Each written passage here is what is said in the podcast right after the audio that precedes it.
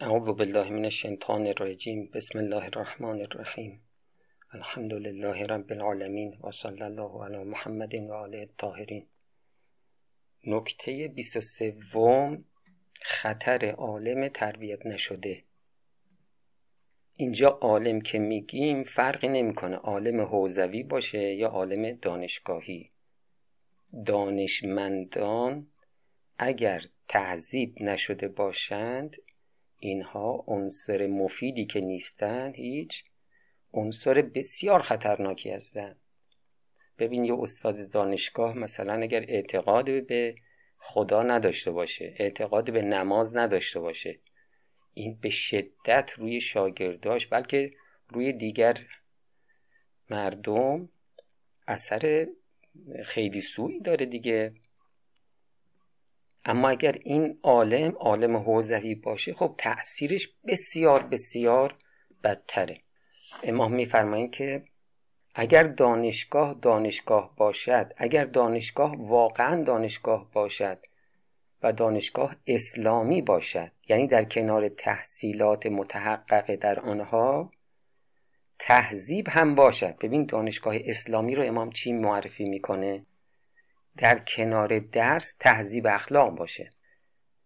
تعهد هم باشد. یک کشوری را اینها می‌توانند به سعادت برسانند.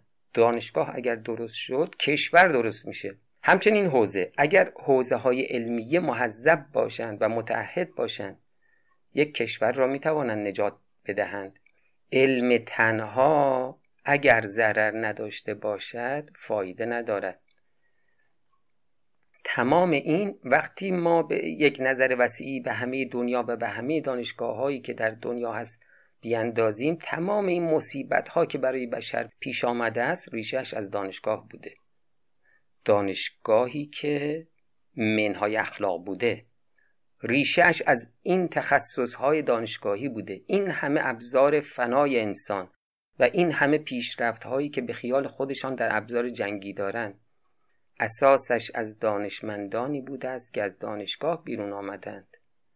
دانشگاهی که در کنار او اخلاق نبوده است و در کنار او تهذیب نبوده است. و تمام فسادهایی که در یک ملتی یا ملتها پیدا شده است از حوزه های علمیه بوده است که متحد به دستورات اسلامی نبودند. حوزه دیگه خیلی بدتر فسادش. اگر درش اخلاق نباشه. تمام این ادیانی که ساخته شده است. فرقه های زاله. از دانشمندان و علما سرچشمه گرفته است. علمی که پهلوی او اخلاق و تعهد اسلامی نبوده است. تهذیب نبوده است. دنیا را دانشگاه به فساد کشانده است. دانشگاه های بدون تهذیب بدون برنامه های اخلاقی. و دنیا را دانشگاه می‌تواند به صلاح بکشد. دانشگاه های سرتاسر سر جهان اگر موازین انسانی را اخلاق انسانی را آنچه که در فطرت انسان است در کنار تعلیم و تعلم قرار بدهند یک عالم عالم نور می شود. و اگر تخصص ها و علم ها منفصل باشد از اخلاق علم باشه اخلاق نباشه. منفصل باشد از تهذیب منفصل باشد از انسان آگاه انسان متعهد. این همه مصیبت هایی که در دنیا پیدا شده است از همان متفکرین متخصصین دانشگاه بوده. دانشگاه بدون اخلاق. این دو مرکز یعنی حوزه و دانشگاه که مرکز علم است هم می تواند مرکز تمام گرفتاری های بشر باشد و هم می تواند مرکز تمام ترقیات معنوی و مادی بشر باشد. شما دوستان عزیز طلبه شما دوستان عزیز دانشگاهی دانشجو. باید این دقت رو داشته باشید. حوزه اینطوری دیگه. حوزه اگر خوب روی اخلاقت کار نکنی نه تنها به اسلام خدمت نمی کنی مایه سرفکندگی اسلام میشی به اسلام ضربه می‌زنی به کشور صدمه می‌زنی به مسلمون ها ضربه می‌زنی. شما دوست عزیز دانشگاهی هم همینطور. اگر شما اومدی و یه دانشمندی شدی اما دانشمندی که انسان نیست. تهذیب نفس نکرده که انسان باشه.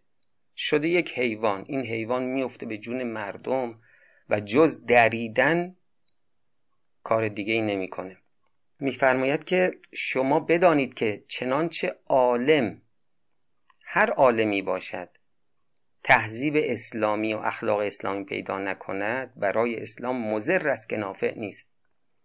آن قدری که از زبان و قلم اشخاصی که تعهد به اسلام نداشتند و انحراف داشتند کشور ما صدمه دیده است از توپ و تانک و از محمد رضا و پدرش صدمه ندیده است. صدمه اینها صدمه روحی است. صدمه روحی بالاتر از صدمات جسمی است. چنانچه عالم محذب نباشد. ولو اینکه عالم به احکام اسلام باشد. ولو اینکه عالم به توحید باشد. اگر محذب نباشد برای خودش و برای کشورش و برای ملتش و برای اسلام ضرر دارد که نفع ندارد. اگر بخواهید خدمتگزار اسلام باشید خدمتگزار ملت اسلامی باشید و اسیر در دست ابرقدرت ها و آنها که پیوند با ابرقدرت ها دارند نباشید باید دانشگاه و فیضیه و همه آنها که مربوط به دانشگاهند و همه آنها که مربوط به فیضی هستند در رأس برنامه های تحصیلیشان برنامه اخلاقی و برنامه های تهذیبی باشد. و اگر خدای نخواسته برخلاف باشد آن وقت افراد مقابلین افراد را به جامعه میفرستد و اینها جامعه را به فساد می‌کشند و مردم را به اسارت. دقت کردید؟ شما باید برنامه اخلاقی داشته باشید. یه دور کلاس تکبر برید.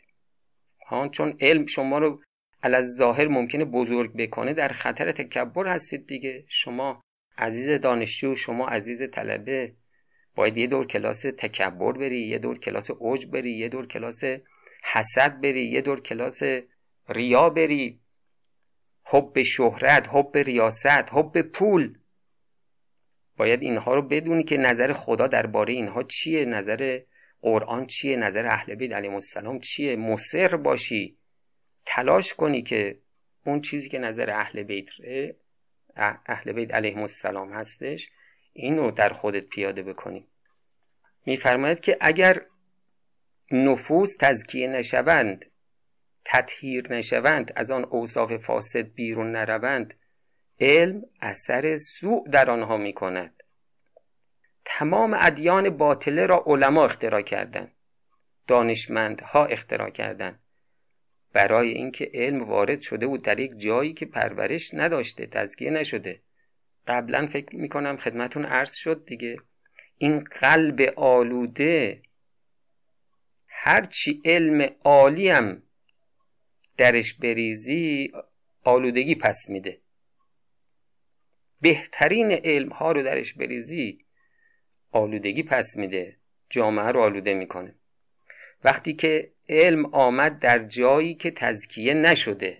این علم که این عالم که حامل این علم است و مزکا هم نیست یعنی تزکیه نشده. بیماری اخلاقیش درمان نشده. این خطرناک می شود برای جامعه. فرقی هم نیست ما بین علمای روحانی و علمای دانشگاهی و غیره.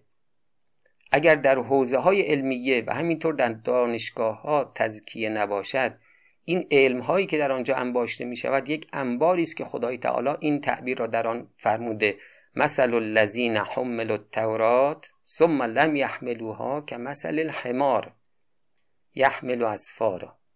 یعنی کسانی که علم رو حمل می‌کنن اما خودشون نسبت به اون علم عامل نیستن. بیماری اخلاقی دارن. اینا که مثل الحمار مانند خر هستند که کتابهایی رو حمل می‌کنن آن کس که حتی علم توحید را علم ادیان را علم اخلاق را همه این علوم را دارد لکن تزکیه نکرده نفسش را این یک موجود خطرناک می شود برای جامعه و یک دانشگاهی که جوانهایی که در آنجا می روند که آموزش ببینند نه آموزشش آموزش است و نه پرورشش پرورش و اگر آموزشش هم آموزش صحیح باشد اگر تزکیه نشده باشد این آدم بعد از تزکیه تعلیم و تعلم است. بعد از تزکیه اولش تزکیه است. ببین اینو قرآن به ما آموزش میده. اول تزکیه بعد تعلیم و تربیت. حالا اگر این تزکیه نشده باشد و علم وارد بشود در یک قلبی که مزکا نیست تزکیه نشده تهذیب نشده پاکسازی اخلاقی نشده این فساد ایجاد می کند و خدا نکند که فساد از جانب عالم غیر مزکا واقع بشود. یعنی فسادی که عالم با بیماری های اخلاقی ایجاد می‌کنه این فساد بسیار بزرگ و فراگیره. و السلام علیکم و رحمت الله و برکاته.